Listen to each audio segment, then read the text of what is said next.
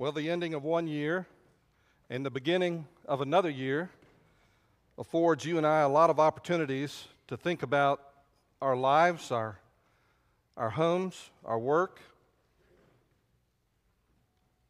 This time last year, some of us were anticipating things that were coming in 2016, and we had a plan, maybe, of how we were going to approach those things. Um, and maybe this year didn't go as you expected. Maybe there were things that happened this year that not only were unexpected, but they have completely reframed the way that you see life. January 1st, falling on a Sunday, gives you and I a real opportunity to pause and, in one sense, wipe the board clean and think for a few moments about what lies ahead. I think one of the best symbols of that are calendars. I brought with me 2016, last year's LSU calendar. I know, I know. Don't be envious. Uh, and uh, I have a new one. I didn't bring it out. I thought, you know, somebody might not be able to resist take it from me, but I have this old one. And on the calendar, we put that on the wall and we use it to mark time, don't we? And we have, we have dates on the calendar and we put X's through them. Some of us do. Some of us just look at the sayings or, or the things that we were expecting to happen on that day, national events or federal holidays, or whatever, whatever it is, and, and we mark time using a calendar. And, and because of that, when we change from an old year to a new year, probably the most common thing that individuals do is establish a set of resolutions. Things that I'm going to do this year that I didn't do last year, things that I need to do, uh, things that I, that I said I was going to do that I'm going to try even harder this year to do it and get it done. And you may have a set of those. They may just be something floating around in your mind right now. Or you may actually have sat down and maybe you're a person that keeps a, a journal or a diary and you've written down some things. This year needs to be different in this way. Uh, I was looking this morning and early, posted early by NBC, they posted an article about the most popular New Year's resolutions that people make. They did this by researching uh, internet activity and what people were Googling, searching for online. And number one was to get healthy. Anybody thought about getting healthy in 2017? I feel great. Get healthy. Number two, get organized. Some of y'all are thinking, oh, that's a good one. I need to write that down. Number three, live life to the fullest. That's not bad. Number four, learn a new hobby. Number five, spend less, save more. That's a good one to think about right after Christmas. Number six, travel. Number seven, read more. In the research that they were talking about in this particular article, they said what's significant about all of those resolutions is that only about eight people out of a 100 will actually do them. Eight people out of a 100. I actually thought that was a big number. Uh, I suspect the, that maybe that's inflated um, a little bit. What is it that God wants from us? Amen. What kind of resolution would it look like if you and I just had one resolution to make and we were going to say, resolved? This is the thing that I want to do this year. This is the thing that I realize I need to do, most important thing to do, the thing that can most affect my life for good. What would that be? Let me suggest some things that he doesn't want. If we're going to boil it down to one resolution, let me just mention some things. And I want to say this carefully because God leads us to do things. There's no question about it. He leads us to do things. But this is not the resolution. that I believe He's looking for from you and me. Number one, a bigger accomplishment or set of accomplishments. A bigger accomplishment or set of accomplishments. Listen to this Isaiah 66, verse 1. Thus says the Lord, Heaven is my throne, and earth is my footstool. Where is the house that you will build me? And where is the place of my rest? For all those things my hand is made, and all those things exist, says the Lord. But on this one I will look, on him who is poor and of a contrite spirit, and who trembles at my word. Heaven is my throne, the earth is my footstool. What kind of house can you build for me? What kind of accomplishment can I perform for God that He really needs me to do for Him? I don't believe that's the resolution that He has in mind for you or for me. A second resolution more money. You say, well, Pastor, you know the church can always use more money. Amen. Praise the Lord for that. There's always things we can do. Uh, more money means more ministry, more going out, more sharing, more changing lives. I'm, that's good. But as a resolution, listen to what he says Psalm 50, verse 9. Listen. I will not take a bull from your house, nor goats out of your folds, for every beast of the forest is mine, and the cattle on a thousand hills. I know all the birds of the mountains and the wild beasts of the field are mine. If I were hungry, I would not tell you, for the world is mine and all its fullness. What could I possibly give to God that He needs from me? Well, obviously, it's not stuff, it's not just money. And, um, and one of the mistakes we make is that we think that that's what God wants from us. He wants bigger accomplishments, uh, bigger sacred or religious works of and acts and activity, more money, bigger budgets. Here's another one. I'm going to say this one carefully, but I think when you hear what Jesus says, you'll understand it. I don't think he needs you to resolve to perfect your beliefs, just your doctrines. In Mark chapter 7, verse 5, then the Pharisees and scribes asked him, Why do your disciples not walk according to the tradition of the elders, but eat bread with unwashed hands? See, what they weren't doing things the way the religious people taught and the way they understood the scripture. The doctrine was different, and so the practices were different. Why do your disciples not walk according to the tradition? He answered and said to them, well did Isaiah prophesy of you hypocrites, as it is written, This people honors me with their lips, but their heart is far from me. So, what was he doing? He was talking about the Pharisees, these men who studied the scriptures. They could quote vast sections of the scripture. They had thought about it deeply and they thought of ways to, to try to keep all the rules and the legislation that they saw in the scriptures. In the process, they said, well, if this is wrong, then, then I'm going to build some fences back here and I'm going to add some rules to the law so that I have to, if I'm keeping all these little rules, and they called them the seyag, the little fences, if I keep all these traditions and little rules, then I won't break the big law of God. And Jesus said, Man, these people, their lips, they honor me. They know a lot of stuff. They have a lot of understanding of what it actually says, but they don't understand what it means. Their heart is far from me. So, in their efforts to know the truth, they actually miss the truth. Let me give you a fourth one improved performance. I'll be better, God, this year than last year. Improved performance. I'll try harder. I'll try harder to be better and we come and we say, God, I'm resolved to do that.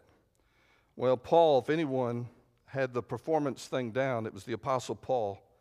Uh, he was a Pharisee of the Pharisees. He had the performance down. He kept all the rules outwardly that anybody could ever want someone to keep. He kept all of them. He did the right things. In Philippians chapter 3 verse 7, this man wrote, "But what things were gained to me, these I have counted loss for Christ."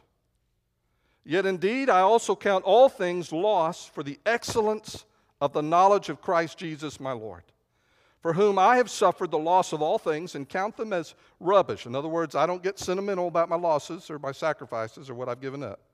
I count it as rubbish, trash, garbage.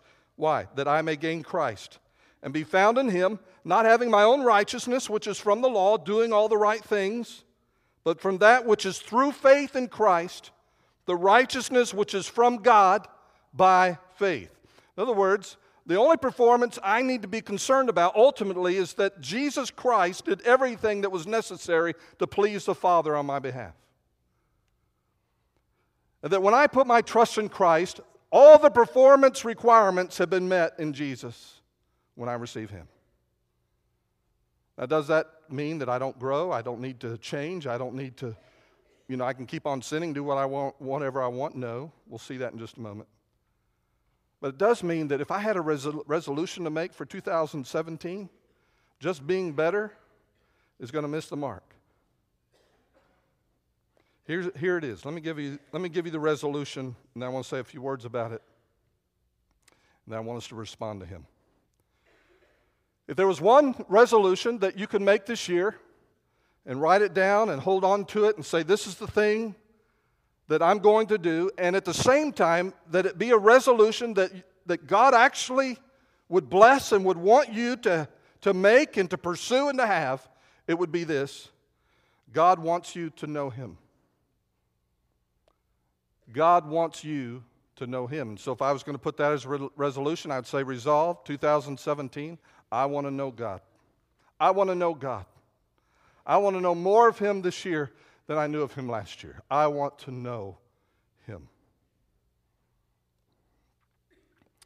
Let me give you three scriptures. John 17, 3. I love this verse. The Lord has taught me so much from it. It says, And this is eternal life. This is eternal life when I think of eternal life, it'd be very easy to say, well, eternal life is, is living forever. Jesus could have said, this is eternal life, living forever. But it's not about just living forever, it's a quality of life. It's a life that God intended for you from the very beginning. This is eternal life, that they may know you, the only true God, and Jesus Christ, whom you have sent. That's eternal life, knowing God. Knowing God. Second scripture I want you to hear Hosea 6, verse 6. Hosea was a prophet called to do some unusual things in order to communicate the message God gave him. The generation that he was speaking to was one that was caught up in playing it safe in terms of religion. They worshiped Yahweh God, they also worshiped idols. They covered their bases. And so they would do sacrifices. They would even do the sacrifices the right way. They would sacrifice the lambs. They would keep some of the observances that were prescribed in the Old Testament law. They would do all of that. But their heart was not in it. And God was not the only one they were worshiping. They're playing it safe. Hosea 6, verse 6 For I desire mercy and not sacrifice. That word mercy is like a word for compassion or love. I desire mercy and not sacrifice, and the knowledge of God more than burnt offerings. It does no good to give a sacrifice and your heart's not in it. It does no good to give an offering and your heart's not in it. It does no good to teach a Sunday school class or preach a sermon and your heart's not in it. He wants your heart in. This people's lips, they honor me, but their hearts are far from me. He wants your heart in. I desire mercy and not sacrifice, and the knowledge of God more than burnt offerings. I found at least three places where Jesus quoted this very verse in making that very point. Here's a third scripture Jeremiah 9, verses 23 and 24. Jeremiah 9, 23 and 24. Thus says the Lord Let not the wise man glory in his wisdom let not the mighty man glory in his might, nor let the rich man glory in his riches. But let him who glories glory in this that he understands and knows me, that I am the Lord, exercising loving kindness, judgment, and righteousness in the earth, for in these I delight. Let him glory in this that he understands and knows me. So, over and over again, the Old Testament, and Jesus says it in the New Testament when he defines eternal life, that the life he has for you, when you trusted Christ, if you're a Christian today, when you trusted Christ, you received him as your Savior, he forgave your sins because you trusted him. What was supposed to happen after that? What was supposed to happen after that is that he wants you and I to know him, to enter into relationship with him. Now, how do you know God? How can you know God? Well, you know simple things like if I was going to learn Spanish, um, or if I was going to learn a subject like history, you could teach me the facts and I learned them. Uh, those are very simple things to know. You may say, well, I don't think it's simple to know those subjects, but, but it's really a process. You can learn those things fairly, fairly easily, they're not complex. When you get to objects um, that are physical objects, not abstract things like learning ideas and history and stuff, objects, well, you learn about those things by seeing them and maybe engaging your senses. You go to a museum, you learn about the things in the museum by seeing those things in the museum. But living things are much more complex, aren't they? To say I know a living thing requires more than just seeing it. Uh, I have to get to know it, and knowing that living thing requires a more complex action on my part. I got to spend some time with it. If I say I know my dog, it's because I know how he behaves. He doesn't behave like other dogs. He has his own unique ways of behaving. And if I say I know that dog, I don't know the other one. I don't know my neighbor's dog or the other dog down the street. I know my dog is because I've spent time with him. And because of that, I kind of learn how he acts, what he likes, what's going to make him excited, what's going to make him upset. And I say I know my dog. He's a living thing. And so there's some past history involved to say that I know him that way. Human beings, it's even more complex. To say that I know someone uh, really depends a lot on the other person, doesn't it? It does. I can say, I want to know you. Hi, my name's Don. What's your name? You may tell me your name, and that's all you tell me. Well, I don't know very much about you at that point. That's why I can know somebody's name, and I can see them at the store. I can maybe even a neighbor, and I can know them for many, many years and still not know a thing about them because they've never opened up to me or I've never investigated who they are.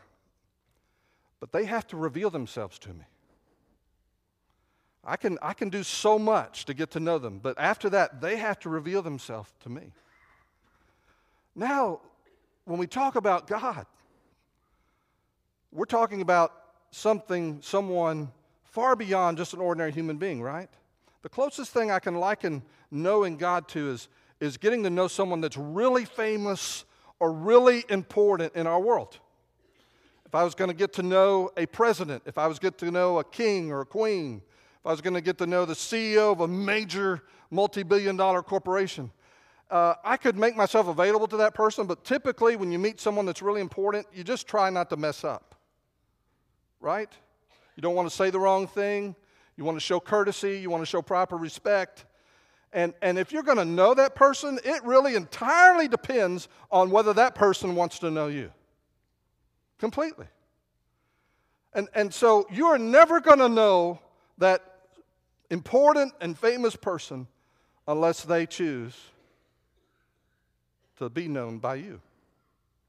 Now, what if you go to meet this important person and, and you show courtesy, you bow, you do whatever you're supposed to do, you stand when they walk in the room, and this important person immediately walks over to you, takes you by the hand, embraces you, sits you down, and immediately takes you into their confidence, begins to share important things with you, makes you a partner in whatever business or discussion or operation that they're in, and they go to great lengths to include you in their life and to reveal their thoughts and their, their things to you and take an interest in you so that you reveal your thoughts to them. And suddenly you get to know them. Why? Because they took the initiative and they sustained that activity so that you might know them. That's what God does. We could never know Him unless He made the first move, unless He took the initiative to know us. And in fact, that's what He has done. And everything that we know about him, we know only because he has chosen to reveal it to us. So when I ask the question, how can I know God? If that's my resolution, I want to know God in 2017. How can I know him? It's a great question. There are people, atheists, maybe you consider yourself an atheist or an agnostic. Atheist, is a person who denies the existence of God. Um, that's an act of faith, by the way.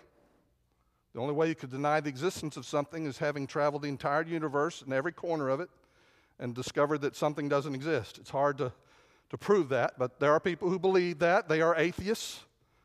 Uh, I like what Ronald Reagan used to say about atheists. He said he'd like to invite them over to his house and, and put before them a great gourmet banquet kind of a meal with all of these wonderful dishes. And then after they're through eating, he wanted, he wanted to ask them one question Do you believe there's a cook? Because that's what life is for us. We live in this world, we have good things, beautiful things, wonderful things. Do we believe there's a God? Other people would claim to be agnostic. Um, it's actually, uh, the word itself in English comes from a Greek word, gnosis, which means to know, and ah, which is the negative, means not knowing. And an agnostic is someone who's not sure. They have doubts about whether or not God exists and that God who is who he says he is. And so they have doubts. The question is, and I, I encounter this from time to time, not so much here in Wynne, but I have encountered it where I talk to someone, they say, Well, I'm an agnostic. I say, Were you an honest agnostic or a dishonest agnostic? They say, Well, what's an honest agnostic? And I said, An honest agnostic doesn't know, isn't sure, but would like to. A dishonest agnostic doesn't know, isn't sure, and really doesn't want to know. Because if God is who He says He is, that has remarkable implications for the way I live, doesn't it? And, um, and the choices that I make. If God, in fact, is who He says that He is. How can I know God? Let me share with you three things, and then I want to close. Number one, I can know God through the Scriptures. Yes, that is an act of faith to a point until you begin to actually read the Scriptures. And as you get into the Scriptures, you need to have a right attitude. I need to understand that when I read this book, that is actually not like any other book.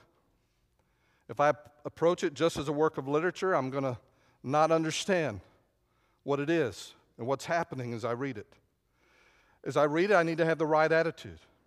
That right attitude will affect my approach to the Scripture. If I read the Scripture just to read it like a book, then I may, even as a Christian, pick it up and say, well, today I'm supposed to read two chapters, these chapters, Genesis 1, 2, and 3, or whatever. And so I read the chapters and I'm done. I've read my Bible, I've done my duty as a Christian. But do I know God any better? And so my approach to Scripture needs to be very different. It's not about just reading the Scripture, am I listening to the Scripture? And so when we read it, we're supposed to be listening. Why? Because we believe that God has revealed Himself through the Word.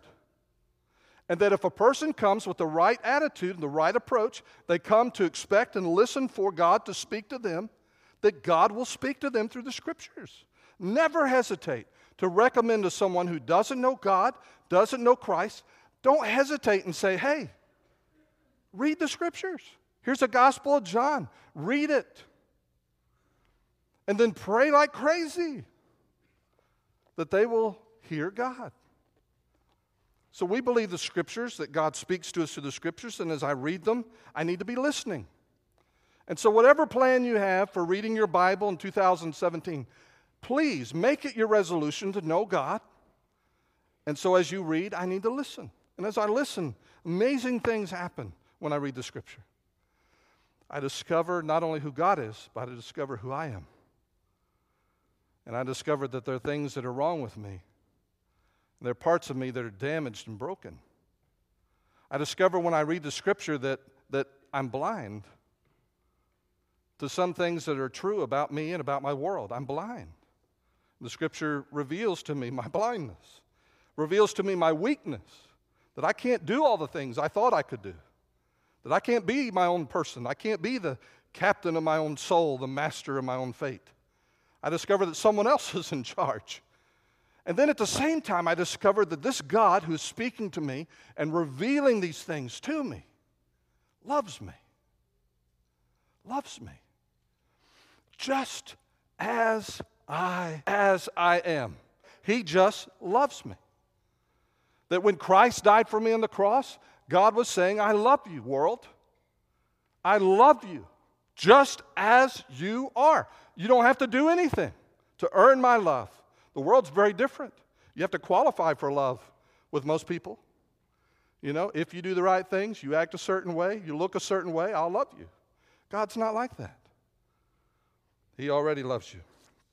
And so he reveals so much to us about who he is through the scriptures. So I need to know God. I want to know him. I was made to know him. And one of the great ways to do that is by reading his word and then listening to what he says. There's a second way to know God, not just through the scriptures, but through his son. Through his son. You see, the Old Testament describes God, but in the New Testament, Jesus comes as a Son of God. The Bible says that he was sent, and he is the perfect copy, the perfect representation of God the Father. That when God wanted to make himself known to you and to me, he sent his Son to represent, speak, describe, model, uh, and be for us everything that we needed to most know about God, he has revealed to us through his Son. And so, how do I get to know God through Jesus Christ? I need to become a disciple. I need to become a follower of Christ. In the New Testament, we see that Jesus called people to come to him. Some did, some didn't. But those that came to him, he, he, he changed their lives. They would follow him, they would be with him on day one, and they would hear him teach things and say things.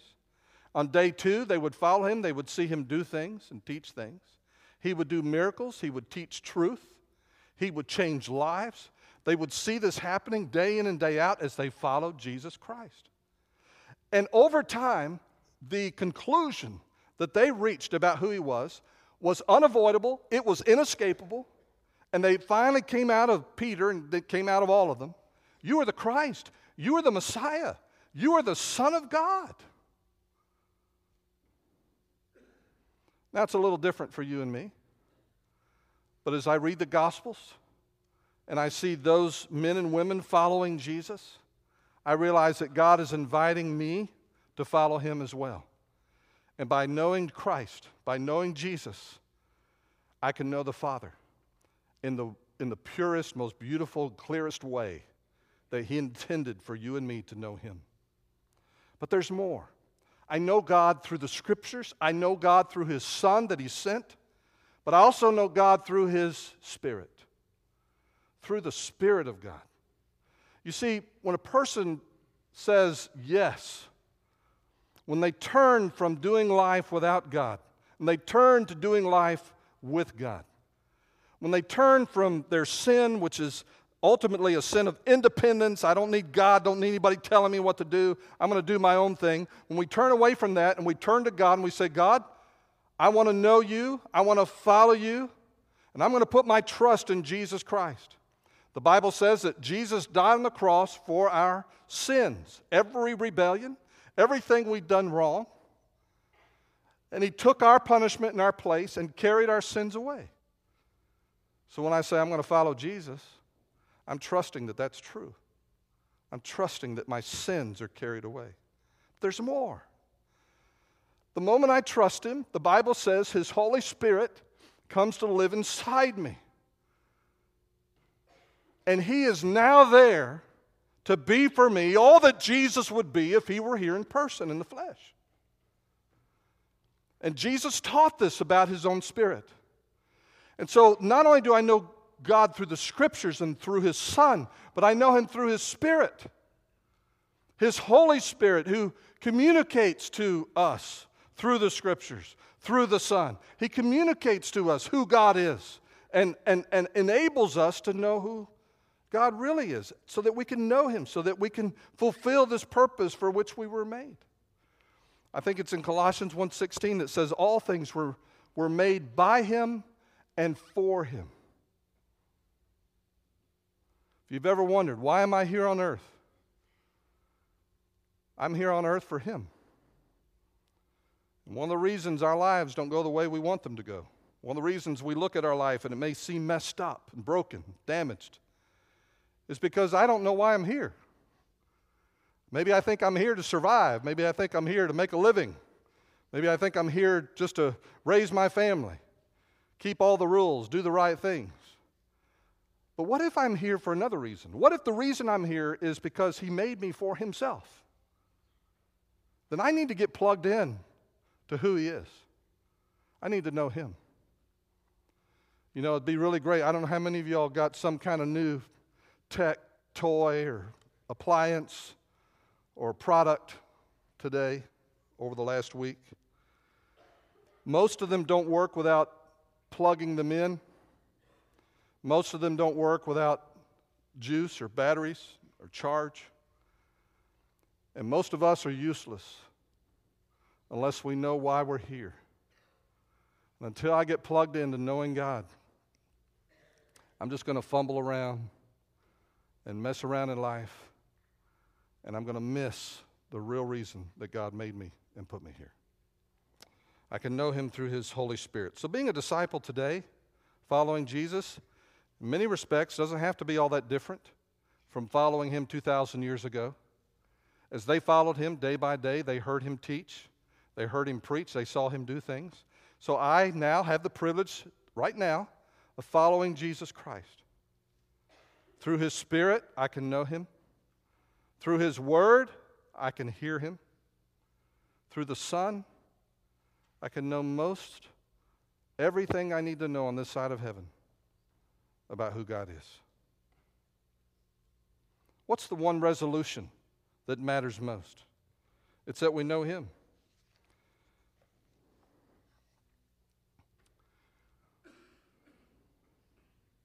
Where do you begin?